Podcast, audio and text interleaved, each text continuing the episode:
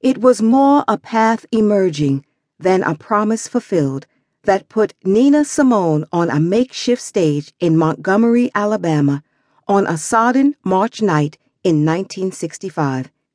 She wanted to sing for the bedraggled men and women who had trekked three days from Selma to present their case for black voting rights to a recalcitrant Governor George Wallace. Nina was following the lead of James Baldwin, her good friend, mentor, and sparring partner at dinner table debates, a role he shared with Langston Hughes and Lorraine Hansberry.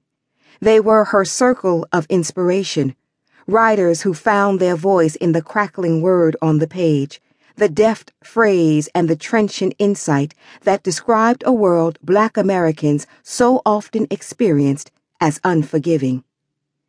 Nina linked her voice to theirs, understanding from the time she was Eunice Wayman, a precocious little girl in Tryon, North Carolina, what it was to be young, gifted, and black, even if she couldn't find the words to express it. On that stage in Montgomery, long since transformed into Nina Simone, she sang Mississippi Goddam, her litany of racial injustice and a signal that she, too, had found her spiritual assignment to use her talent for the singular cause of freeing her people and not incidentally herself. She never suggested the task was easy, and anyone willing to listen, willing to heed her exhortations, could engage in the struggle at her side. I didn't get interested in music, Nina explained. It was a gift from God. But when private demons besieged her, a rage of breathtaking dimension obscured that gift, blinding her to everyday realities even as the anger informed her creations, and at the same time served to attract, provoke, and on occasion repel an audience. Yet through it all came the unmistakable pride of accomplishment. When I'm on that stage, I assume honor I assume compensation, she declared, and I should.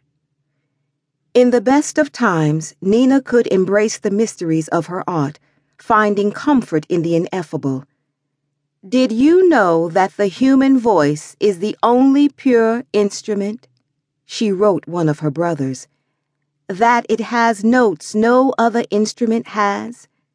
It's like being between the keys of a piano.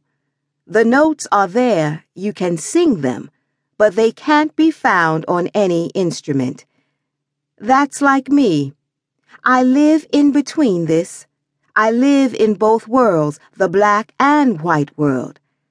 I am Nina Simone, the star, and I am not here. I'm a woman. My secret self is between these worlds.